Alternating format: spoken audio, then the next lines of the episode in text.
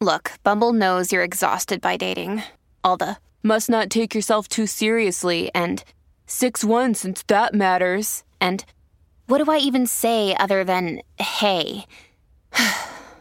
well, that's why they're introducing an all new Bumble with exciting features to make compatibility easier, starting the chat better, and dating safer. They've changed, so you don't have to. Download the new Bumble now.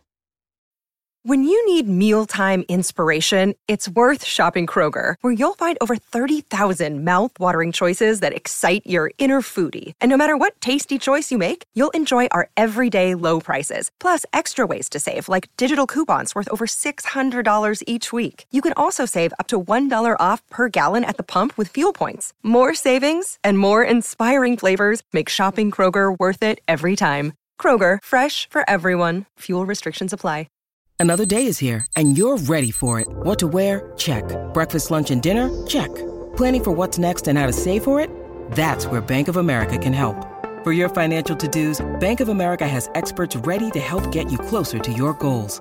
Get started at one of our local financial centers or 24-7 in our mobile banking app.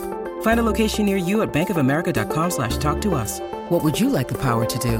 Mobile banking requires downloading the app and is only available for select devices. Message and data rates may apply. Bank of America and a member FDIC. Welcome to the New Books Network. Hello, everyone, and welcome back to The Academic Life, a podcast channel here on New Books Network. I'm your host, Dr. Christina Gessler, and today we're joined by journalist Michelle Cyca, who's going to talk to us about her new article, The Curious Case of Gina Adams, which was recently published in Maclean's magazine. Welcome to the show, Michelle. Hi, Christina. Thanks so much for having me. I'm so glad you're here and that we get to talk about your article. Before we dive into that, will you please tell us about yourself? Sure. Uh, I am a freelance journalist from Vancouver in Canada. Um, and until February, I worked in communications at the uh, Emily Carr University of Art and Design, which is a small art and design university here in Vancouver. Um, and I'm also a member of the Muskeg Lake Cree Nation, which is based in Treaty 6 territory in Saskatchewan. Uh, but I was born and raised in Vancouver. I wonder if you could take us back to your own journey through higher ed. What school did you choose and what was your experience like there? I went to the University of Victoria, which is a university on Vancouver Island. Listeners outside of Canada often think Vancouver is on Vancouver Island, but it's not. They're separated by a body of water. And uh, at the University of Victoria, I studied anthropology, less because I thought I could be an anthropologist and more because I took a bunch of courses in different things that I was interested in for the first couple years. And then at some point, I realized I had to graduate and uh, looked at all my credits and realized I had the closest thing to a major in anthropology. Um, I think that's not an uncommon journey for people who follow their interests and then realize at some point they can't afford to stay in school forever. Um, and while I was at UVic, I was really involved in a lot of student opportunities there. I would say that was the best thing about my university experience. Uh, one of them was a new program developed for Indigenous students, which was designed to increase um, student graduation rates. So, Indigenous students in the US, you would probably say Native students are uh, less likely to graduate than non Indigenous students for a couple of reasons. Um, so, racism and colonialism in the classroom is one, but also many of these students come from communities um, to go to university, and arriving at university is a bit of a culture shock, or they don't have community support. There's a whole bunch of reasons. And so I was really involved in that program as both a peer mentor and someone who attended a lot of activities for Indigenous students. I found it really valuable. Um, I also decided while I was in university that I wanted to go to grad school, partly because I felt like I wasn't really ready to get a job when I graduated. so I I had the opportunity to do some research um, as a research assistant for a couple of professors and working on a couple of projects as a work study student, which was really cool. And after I graduated, I ended up applying to a Master of Public Health program at the University of British Columbia here in Vancouver. Uh, and I was really interested in sort of community health and social understandings of health. So, how communities make sense of illness and the ways that they interact with the healthcare system. I was really interested in um, health and wellness in Indigenous communities. And I worked after I graduated in research and health communication for a few years before moving into general communication roles. Um, and I liked working in a university. I always liked being around students. And I found it really exciting to be in a place where research was happening and where so many people had these big ideas for how to change the world or how to, you know, shape their field in exciting ways. Um, so I ended up back in a university when I started working at Emily Carr in 2018. And that's kind of the full the full picture of my academic journey. And you share some of that with us in the article.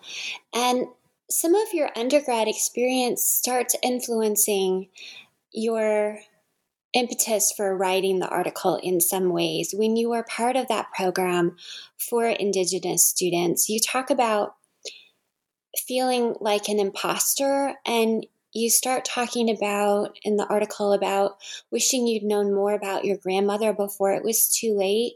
Do you want to talk about how some of that um, research that you did to uncover the curious case of Gina Adams was tied to your own experience of uncovering more about yourself? Yeah, absolutely. Um, when I started university in 2004, I there wasn't a lot of uh, sort of programs in universities for Indigenous students. The one I, I participated in at UVic was pretty new and um, and kind of a a really comprehensive and thoughtful program that didn't exist in a lot of places. And for me, it was my first experience of being around a lot of other Indigenous students and uh, staff from different backgrounds. So, different communities, different nations across Canada, people who, like me, had been raised in urban areas. And I, I had the opportunity in that program to participate in cultural activities and educational activities that really helped me feel more connected to my Indigenous identity, which, you know, growing up as someone who didn't look Indigenous, I I often felt like I had to explain it or justify it to people. Um, and I, you know, I was sometimes embarrassed or nervous to tell people that I was Indigenous because I often got a lot of questions in response that I didn't know how to answer that made me uncomfortable. So people would ask me things like, Do you pay taxes? Or do you get everything for free from the government, or they would tell me about an experience they had with a Native person that made them uncomfortable and want me to make them feel better about it. Um, and so it was just, it was something I didn't feel like I knew how to navigate. Um, you know, I, I grew up with my grandmother who was born at Muskeg Lake and, uh, and she was a big part of my childhood, but I wasn't really connected to my community that way. And in university, I, I started to realize that you know those community connections can be created. You can repair them through learning and through engaging, through building relationships.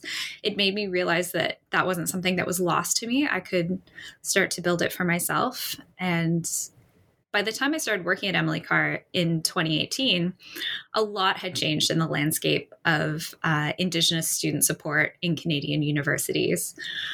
So there were a lot more programs, there were a lot more um, supports in place, partly because in 2015, a big report was released in Canada by the Truth and Reconciliation Commission that made specific recommendations to all levels of government for how to close the gap between Indigenous Canadians and non Indigenous Canadians. And universities we're taking on some of that work by trying to increase Indigenous representation, things like graduation rates and representation of Indigenous faculty. So it was a really, it was an important topic and also kind of a, I don't want to call it a trend, but it really felt like a lot of universities were in competition with each other to hire Indigenous faculty quickly or to, you know, to sort of champion their own efforts uh, to increase student representation.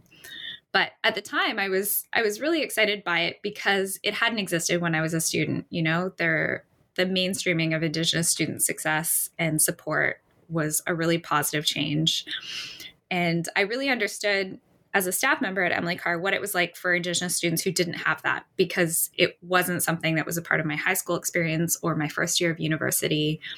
And I really know how important it is for Indigenous students to have the space to make those connections and to feel supported in engaging with their culture, reflecting their culture and their work. Because for a lot of them, like for me, it's their first opportunity to be taught by an Indigenous person, to be in a diverse group of Indigenous peers, um, and to reclaim that part of their identity and their history. I think it's a really important space for them.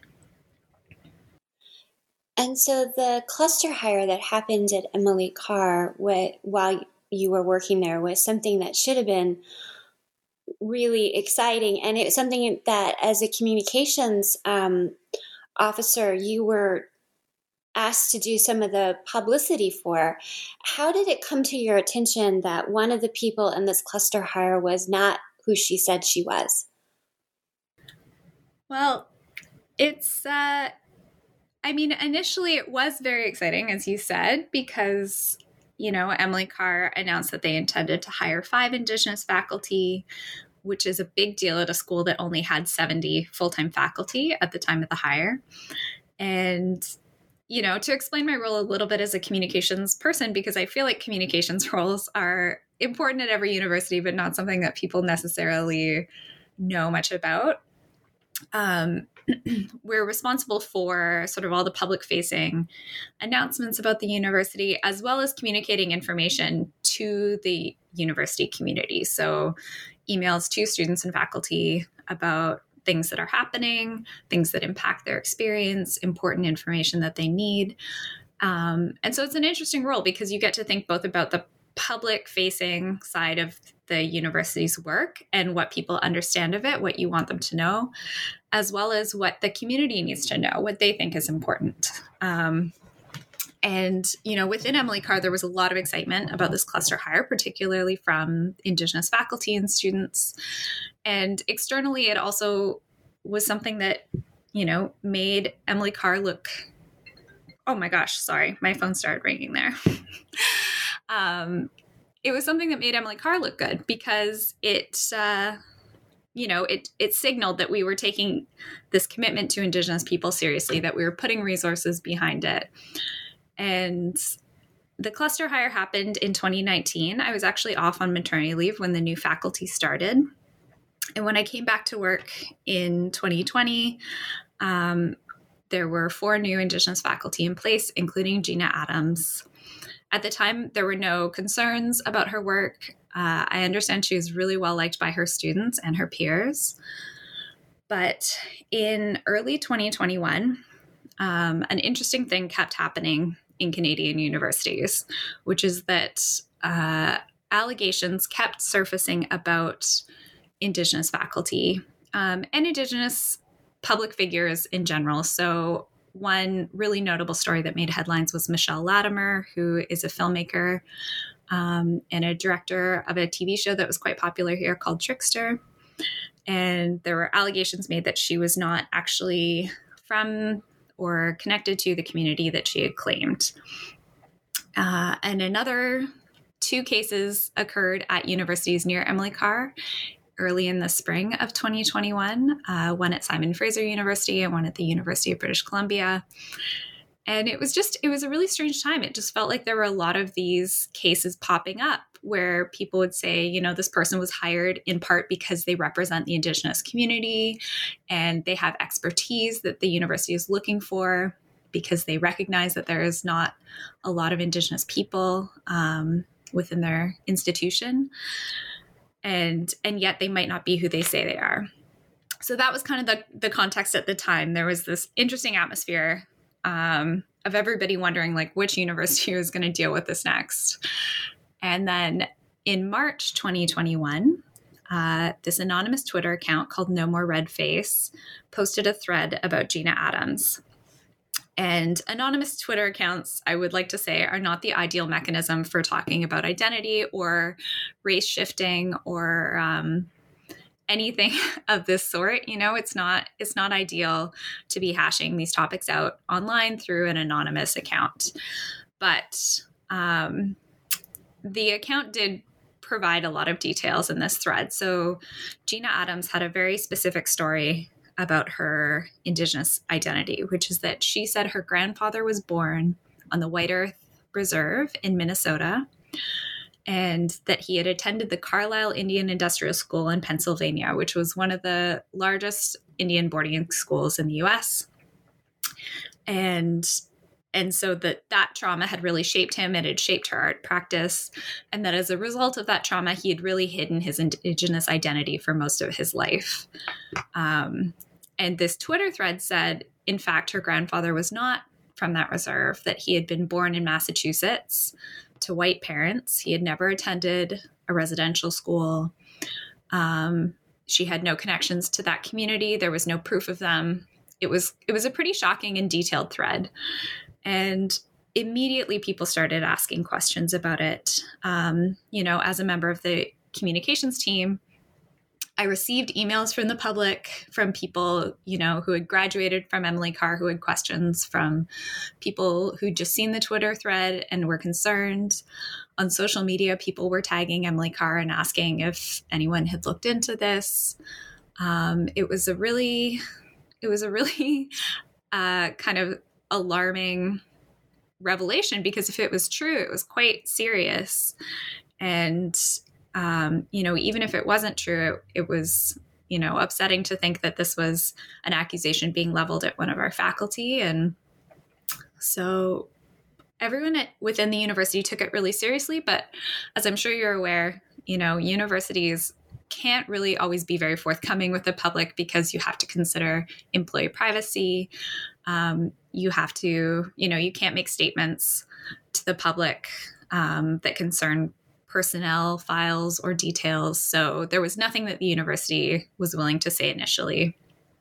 Um, but as an Indigenous staff member and somebody who read the the tweets, I had a lot of questions. Um, I thought that the accusations were detailed and specific enough that we should take them seriously, and that you know we shouldn't take the word of an anonymous account necessarily, but that if there was any possibility this was true, um, then we should be asking Gina Adams to, you know, provide something to the university, a letter from her community, some kind of support for her story to validate it, because she had come from a community that, you know, no other Indigenous people at Emily Carr was were from. Um, there's lots of different nations. There's lots of different Indigenous communities.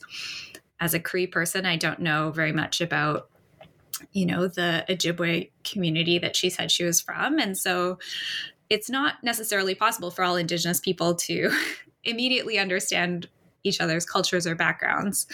And so the only way kind of to understand whether the story was true was to ask Gina herself.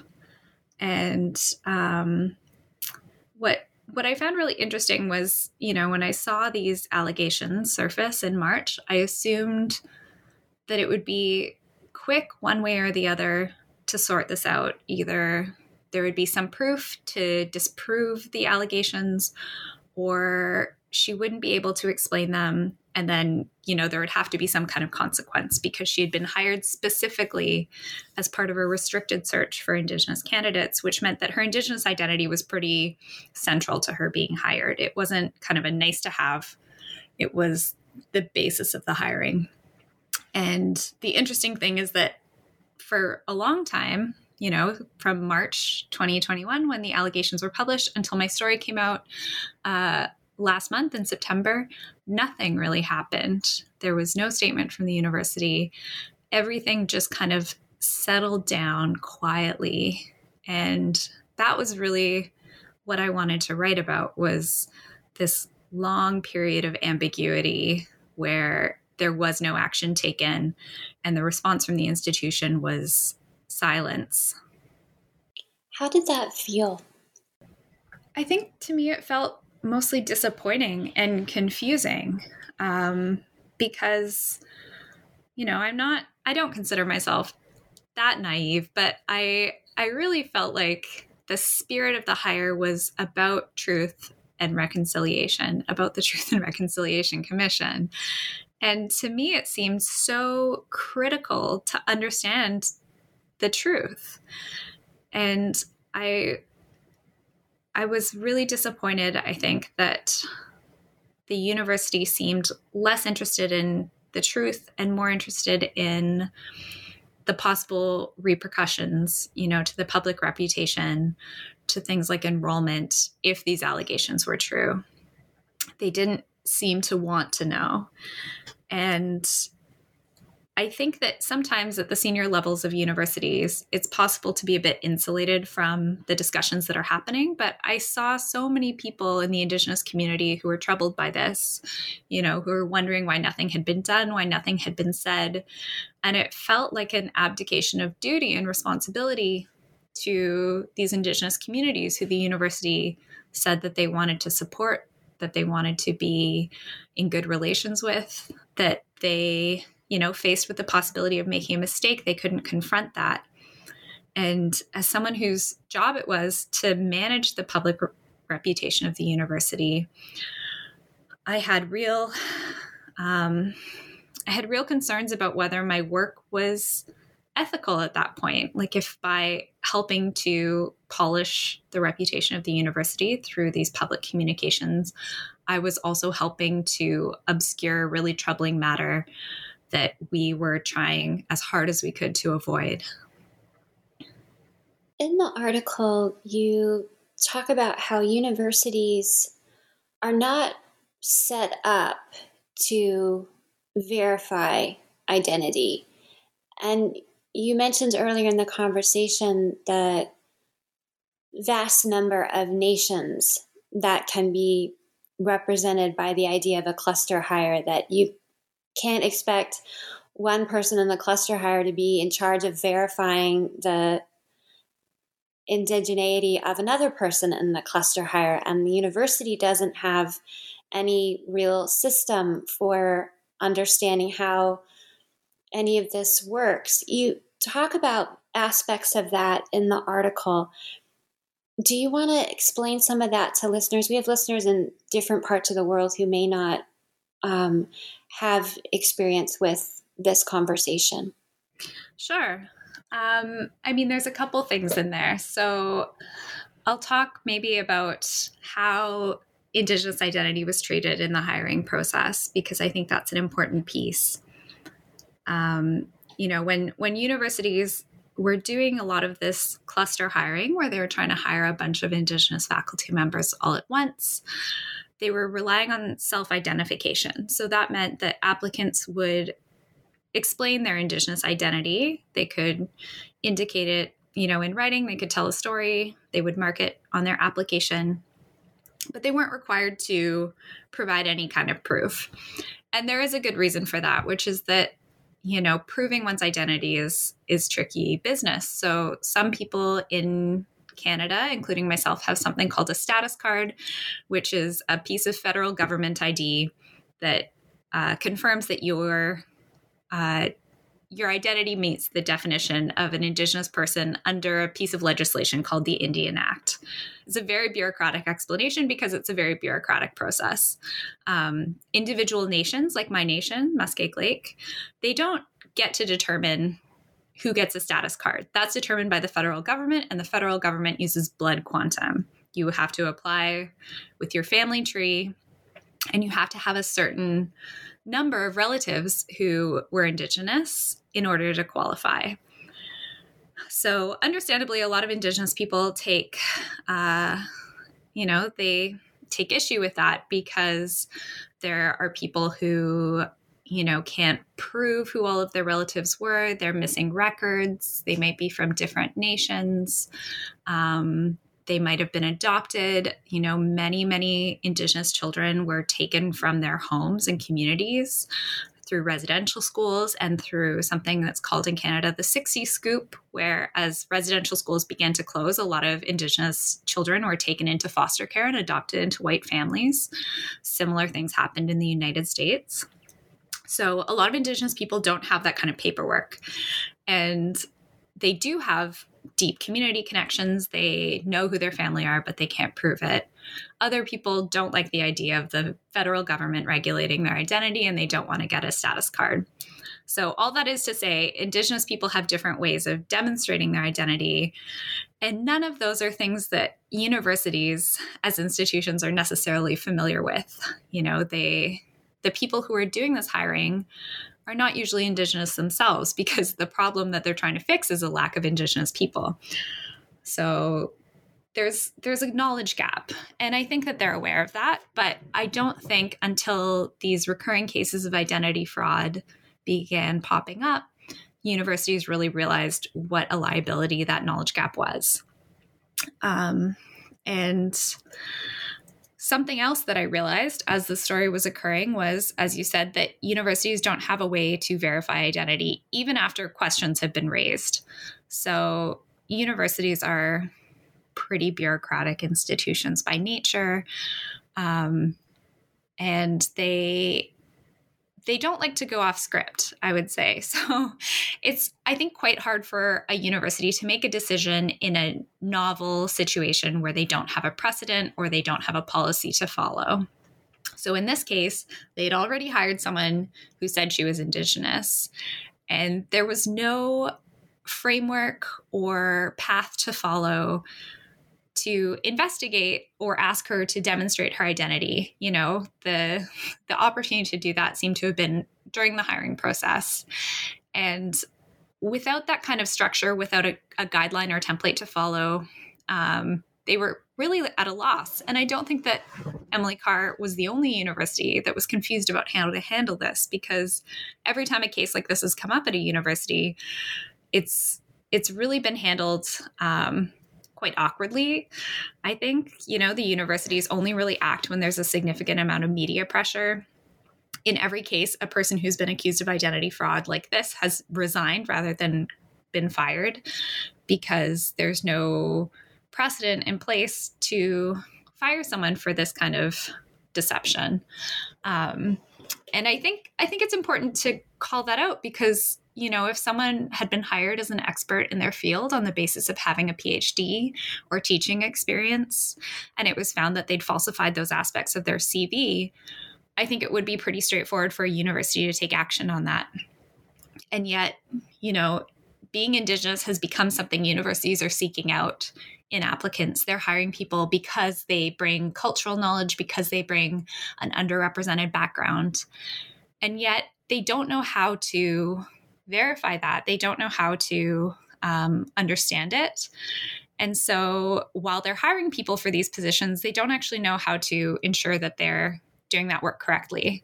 And I think that's a really, really big gap. It's a huge oversight, and it's something that universities are now trying to solve from the unfortunate position of realizing they've made this mistake. Um, and they have to address it kind of in retrospect when you know, I think it's reasonable to say that a lot of other institutions in Canada probably have at least one Indigenous faculty member who is not actually Indigenous. And they're going to have to figure out how to address that. Wyndham Hotels and Resorts makes travel possible for all. Whether it's the long haulers looking for a great cup of coffee, a roomier rest for the on a whim road trippers, or a place to make summer memories with the whole family.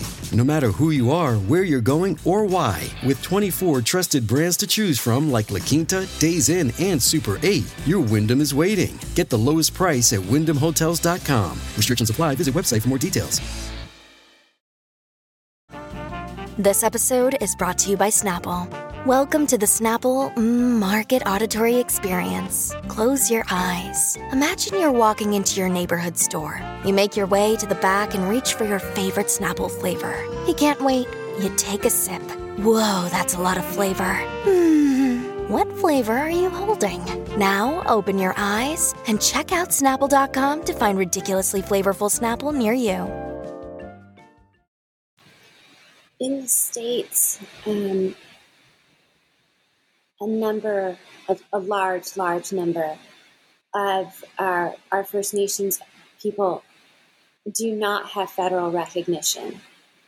And I'm thinking of in California, which is where I'm from, recently there was a state um, initiative that the state colleges would have a um, tuition, I believe it's a tuition scholarship for our uh, Indigenous students in California, which sounds like a form of reparations, at least to white people and to the legislators. But something like half of the uh, tribes in California are not federally recognized. And so those students automatically can't meet the paperwork qualification, even though they could have, as you said, other verification from their community but it doesn't meet the status of federal recognition. And there's been concern that some of the programs on campus, the social, emotional, cultural support programs, the students will automatically feel they're turned away from those too, even though those don't require federal recognition. You can come into those programs, you just can't have the free tuition. It's the colonialism can't fix colonialism. Yeah, I think that's kind of the heart of the problem. And I mean, a lot of these are really thorny issues. And I think it's, you know, it's kind of an unfortunate, but in retrospect, unsus- unsurprising dilemma that this work is more complicated than, you know, setting up these programs for Indigenous students, for Native students, um, without maybe thinking through what their goals are or who they're trying to reach. And you know, as you say, a lot of students don't have federal recognition. They're from tribes that aren't federally recognized. And the same is true in Canada. And I personally would have a lot of concerns about programs that are limited only to people who can present federal ID to prove their Indigenous identity. I think that's a pretty flawed and limiting process. Um, and it is a tricky thing to solve. Um, you know, some of the people I spoke to for my story talked about the importance of having uh, maybe a national indigenous body that represented different communities who could help with verifying somebody's identity who maybe didn't have um, ID or you know the community connections required to to prove where they come from. Though I think that um, things like letters from community members or ways of demonstrating your connection to the community you say you come from, those can have a lot more meaning than a piece of ID.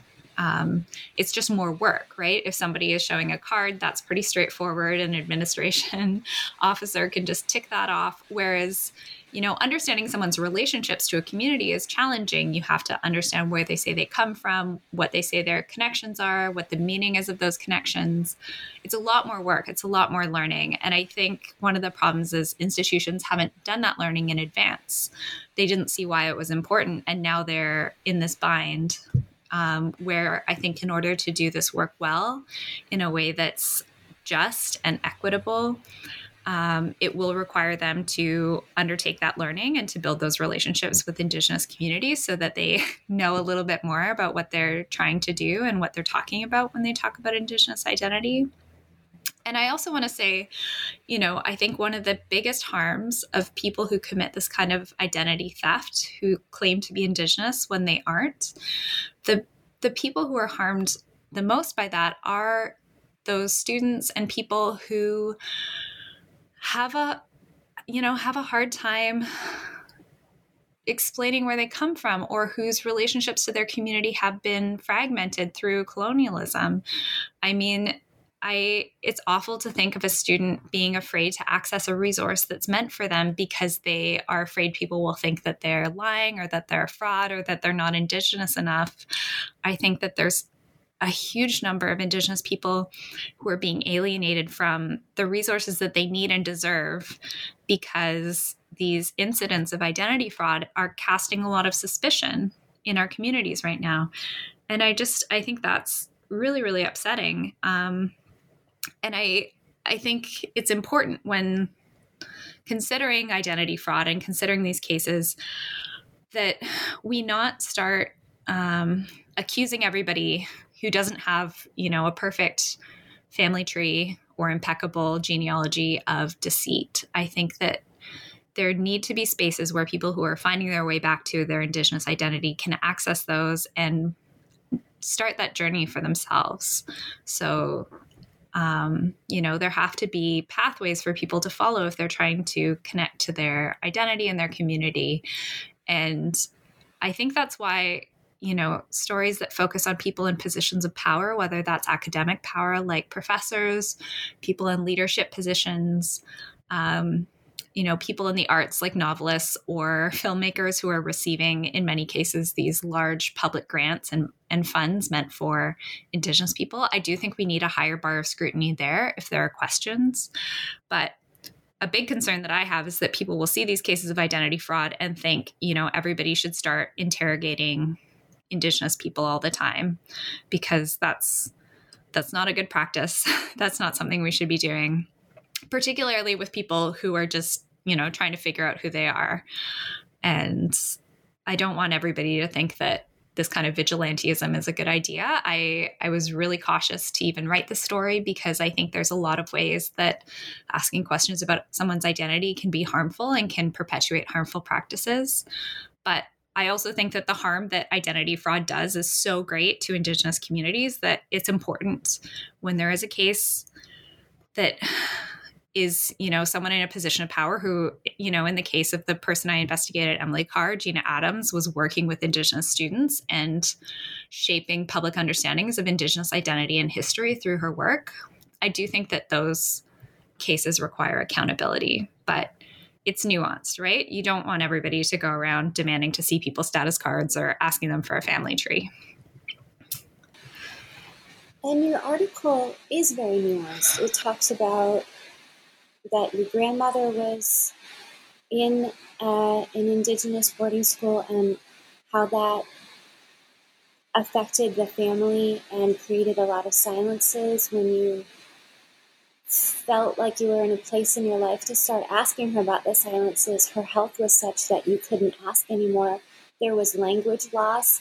And yet, the case of Gina Adams, she appropriated those silences as a family history for herself, you walk the nuances of how important it is to have representation, to know who's betraying that representation, and to continue to advocate for more Indigenous professors and students in the universities. You talk about how in Canada, First Nations are 5% of the population, but in higher ed, it's only 1% of the faculty. So it's extremely important if anybody is fraudulently in their position or has misrepresented their way to their position that it's named because it's so few faculty. Yeah, I think it's very important, partly because there's so few faculty, and also because, you know, academic positions are really different from a lot of other kinds of professions um, in that you know, especially when somebody has tenure, they're typically a member of that institution for life if they want to be. And, you know, I think in other fields, I'm not defending this, but I, in other fields, I think if someone were to embarrass the company or the industry by misrepresenting a very important part of their history, it's a straightforward process to remove that person from the organization or to fire them. Um, it's much trickier in academia. And so even people who have very suspicious or, you know, known to be fraudulent stories can often stick around for decades. Um, there is a case at Queen's University, which is in Ontario, of a faculty member who has been teaching at the university, I think, since the 1980s. He claims to be Cherokee, but the Cherokee Nation has confirmed that he has no ties to them. And he also claims to be a member of a First Nation that he helped to found in the 1980s. It's a corporation that he started. It's not a real First Nation. But that's the source of his indigenous identity, so to speak. And this is, you know, something that has been known for for a long time about him, and yet he's still teaching indigenous studies at Queen's University because I think it's it's very tricky to um, to deal with a longtime faculty member like that. And so I think academia it's it's an especially critical issue. You know, that's that's going to be something that um, these institutions have to deal with. And I mean, in regard to the the issue of residential schools or Indian boarding schools, you know, that's something I really wanted to include in the piece because I think often when we talk about indigenous identity fraud, there's this element of scandal. It's, you know, it's part of what catches people's attention.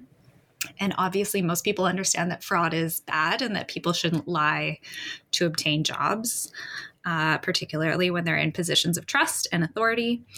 But I really wanted to underscore that it it's genuinely quite painful for Indigenous people to see these traumatic family stories that are really common to a lot of us used by others for manipulative purposes. Um, so, as I write in the story, my grandmother, like I would say most people in her generation, went to a residential school. She went when she was five years old. It's called St. Michael's, uh, and it's in Duck Lake, Saskatchewan. There's actually a fantastic podcast um, from Gimlet Media called uh, The Search for St. Michael's, I think. Actually, now I'm blanking on the name, but it's by Connie Walker. And it's about her father's experience at St. Michael's. And I would really urge anyone who wants to learn more about the history of residential schools and Indian boarding schools to listen to it because it's very powerful. Um, but my grandmother attended that school when she was five. Uh, she was there until she was a teenager you know, and her experience there was a lot better than many other people from her generation who experienced a ton of sexual abuse. They experienced physical abuse. Um, they were not allowed to speak their language. They were beaten for speaking their language. They, you know, many children tried to run away from these schools and died outside because they were so desperate to get home. It was really an enormous trauma. And in Canada, those schools only closed. The last one closed in 1996. So there are thousands of survivors of these schools who are still alive. It's a very recent part of our history. And I would say almost every Indigenous person I know has been touched by them in some way. It's a part of all of our families. And, you know, a lot of elders, a lot of people who went to residential school are just living with that trauma. So to see somebody make up a story about it, it's it's just horrifying. It's like lying about any kind of trauma. It it feels like it's taking something sacred from people. And I I wanted to include that because I think the human element is really important. I think it's important to realize that people are really being hurt by this. They're being hurt personally. Um, and it's not just a professional issue. It's it's really a, a human one. It's you know, it's stealing people's stories and histories for profit. And that's so wrong that I think we need to look at it directly. I think we need to confront that aspect of it too. After the article came out, or around that time period, that's when this faculty member uh, did resign her position. Has there been any apology or statement of remorse for the pain this situation has caused to others? No, there hasn't. Uh, so, I'll to clarify the timeline a little bit. This story was published online on September 6th. Um, and Gina Adams resigned from the university on August 25th, so two weeks before the story came out. Um, but Maclean's magazine contacted the university in early August for fact checking, which is the part of the publication process where you give, you know, everybody who's named in the story is in a significant way an opportunity to see the information that's going to be published, to make any corrections, um, to review the facts essentially. Because for a story like this it's so important to make sure those details are correct. Um, we wanted to tell the story with as much integrity and as much honesty as possible so the fact checker from Maclean's, uh, Ali Ahmad, he reached out to the university uh, in August with a list of questions. And in there, he included some of the details that we'd found uh, in our investigation of Gina Adams. And a few weeks after that, she resigned. So I don't have knowledge of what happened at the university after we sent that email, but I imagine it opened up some of these conversations. Um, and ultimately, she chose to leave and the university, for whatever reason, waited until after the story was published to share that information with the community. So, after the story was published um, on September 6th, Emily Carr released their statement later that afternoon. And I was pretty disappointed when I read it because it mentioned that Adams had resigned. Um, it said that the university stood behind their hiring process and it didn't really say anything else about the intervening period or their responsibility after these allegations are raised to look into them. Um, it didn't acknowledge the harm that had been done to Indigenous members of the community. It didn't acknowledge any errors on their part at all. And I really felt like and and often feel like in these cases when when somebody resigns who's been called out for this kind of fraud, the resignation is taken as resolution. You know, that person is gone and the case is closed. And I really don't ascribe to that because the the person who commits fraud is one actor in a much bigger system. And what I'm really concerned about are the institutional forces at play here, the ones that, you know, that bring these people into the community, that hire them, that give them these positions of authority, and then the institutional forces that protect them from suspicion and shield them and lend them credibility, often for years when there are very serious questions about whether or not they're truthful. And I think that's the real problem we have to solve. I think, you know, extracting frauds one at a time through these incredibly laborious and detailed investigations is not a real strategy. It's not possible to do it uh, over and over. And it has to come from within the institution. Like the institution has to take responsibility for their actions and for change. And one thing that stood out to me when I was reporting this story, um, I spoke to an artist who had encountered Gina Adams and raised some questions and concerns about her. And she told me, you know, I just don't understand why it's so difficult for institutions to admit they made a mistake and just apologize. Like it shouldn't be so difficult for a university to say, you know what, we we trusted this person, we believed them, and we are wrong, and we're sorry. I I don't understand why that never happens. And you know, I think that reconciliation is a big topic here in Canada. Um, it's it's a big topic everywhere. I think. How do we reconcile the past? How do we make amends for the harms that have been done to Indigenous communities? And reconciliation can't come from ignoring mistakes or trying to paper over them. It has to come from acknowledging them and understanding what went wrong so that you don't make the same mistake in the future. So to answer your question, there hasn't been an apology. There hasn't really been a public statement acknowledging that harm. And I think that's what I'm most disappointed about. And there hasn't been a statement about how they'll avoid rep- repetition. If they can't acknowledge what they've done or how they got here, they can't assure anyone it, it won't be replicated. Yeah, so they have said, they said in their initial statement that they'll be convening some kind of advisory committee. Um, but there were no real specifics on that. So, you know, no real statement about what the advisory committee would do or how it would be assembled. Um, no timeline. And, you know, I think often as well, when a big mistake like this is made at a university, the first response is we're going to set up an advisory committee.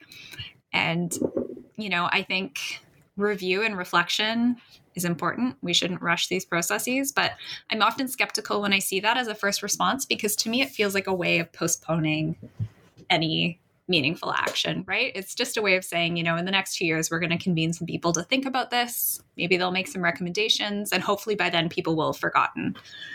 Um, and I, yeah, I I think that most universities in Canada now, and hopefully in the U.S., are moving away from self-identification because they really recognize the flaws in the process, but it's not clear to me that they've considered a better system. So, another university in Canada that was embroiled in one of these scandals is the University of Saskatchewan. Um, and last year they had a very prominent faculty member and health researcher named Carrie Bourassa, uh, who was revealed to have fabricated a lot of her Indigenous identity. Um, and well, I would say, I guess it seems like she's fabricated all of her Indigenous identity. And she was eventually pressured to resign. And that university was really in the public eye with this story and did commit to undergoing a review and implementing a new verification process. But they have chosen to base their verification process on that federal ID. So requiring people to present a status card or uh, another piece of ID confirming their Indigenous identity. And as I said, that's that's also a pretty flawed system. It's not a system that's rooted in understanding or learning. It's kind of just replacing one checkbox with another. So at this point, I haven't seen a really great system or process for change from any university. And I think that we can't expect meaningful changes or improvements until that happens. I think that until there's some kind of um, kind of sector wide understanding and learning and meaningful change, uh, we're going to keep seeing these cases of identity fraud again and again. You said one of the things that's really important to you is this this article not be misunderstood as a call for suspicion and to empower people to require others to prove their identity. You shared experiences of being younger and people doing a social version of that to you. Um, what would you like this article to inspire people to do, and what was your what was your hope when you wrote it? I had two hopes when I wrote it. So one one was to reach other members of the Indigenous community, many of whom are within these universities, um, either as students or staff or faculty, and really validate their experiences. Because when I was working on the story, and even before, when I would talk to other Indigenous people, everybody really understood what I was saying and had similar stories, you know, of feeling like their identities were misunderstood, of feeling like there was no process to raise concerns if they had doubts about a colleague's identity. Um, we're really seeing we're all seeing the same things in our in our institutions which is quite distressing. And i think so many indigenous people were just frustrated by the process of trying to make leadership understand why this issue was so important and why there had to be action on it. So i really wrote the piece for them, for the Indigenous people who spoke to me for the story, who trusted me with their experiences, and who were often just in these incredibly difficult situations where they were reliant on an institution for their education or employment. And yet they felt like there was this elephant in the room that no one was addressing, which was, you know, a possible case of identity fraud. And the other goal that I had was for non Indigenous people to come away, hopefully, with a more nuanced understanding of what Indigenous identity is and how to talk about it a little bit. You know, I think we're we're in this cultural moment where people are really attuned to and aware of the need for um, for racial justice, for for justice for Indigenous communities, for reparations and reconciliation, and that's really important. But often it's it comes with this tremendous amount of discomfort where people are really afraid of asking questions or saying the wrong thing. So you end up with a situation where people will, you know, want to hire indigenous people or welcome indigenous people into a community, but they don't they they kind of want to do it almost at arm's length. They don't want to risk making a mistake or saying the wrong thing. So it's you know, we're we're really seeing kind of the the drawbacks to that where the the efforts to engage with indigenous communities that have been kind of vague and universal have resulted in these pretty predictable problems and mistakes. And i think that people who want to be allies to the indigenous communities um, whether that's the communities you know that are in their immediate area the lands that they live on the host nations um, or the urban communities that are really diverse that make up our cities and and have people from many different nations. If you want to be an ally and if you want to support those indigenous people it requires understanding who they are and what their community connections are and why those matter. You know it can't be done in this vague impersonal way. It has to be done with understanding. And so i i don't want people to be too afraid of asking anyone questions about where they come from or you know who they are because they they think it's offensive. I i think it's often more hurtful to indigenous people to be treated as this kind of homogenous monolithic group when there are just so many differences between different nations and people from different regions of North America, there's incredible diversity. And when we all get lumped together as Indigenous people, it doesn't actually do us a lot of favors. Um, you know, particularly when there's so many differences between the experience of a mixed race urban indigenous person like me and somebody who's from a reservation um, who's visibly indigenous who probably experiences racism in their daily life because of their appearance um, who may face really specific economic barriers or geographic barriers to things like education and health. You know, I think we need some nuance um, when we talk about engaging with Indigenous communities, and we need people to learn. So that's a long answer, but I I'm hoping that people come away from the story with a better understanding of who Indigenous people are and and begin to take more of an interest in who they are beyond thinking of them as just a general group that needs help. One thing I like to ask all my guests at the end is what they hope their episode will spark for listeners. So, what do you hope? We talked about what you hope that that article will do. What do you hope this episode will do? Well, I would love if people who are at universities that are struggling with this issue, whether publicly or privately, um, the issue of identity fraud or of um, you know indigenous members of the community feeling like they can't speak up safely about their concerns. I hope that people bring their concerns to leadership and you know it's i think we all know that universities do respond to pressure public pressure pressure from their community members and we'll only see traction on this issue if universities are kind of forced in a way to respond to it. Um, so I would love to see more non Indigenous people acting as allies by supporting their Indigenous colleagues, by calling out issues of identity fraud if they're happening within their university, um, by bringing their concerns to leadership, and by trying to create truly safe spaces for Indigenous students and faculty by you know ensuring that their identities are protected and respected there um, both within the walls of the institution and outside of it. Thank you so much for being here today, Michelle Cyca, and telling us about your article in Maclean's magazine and what's been happening since it came out. I hope you'll come back and speak with us again. I'm Dr. Christina Gessler, and you've been listening to The Academic Life on New Books Network. Please join us again.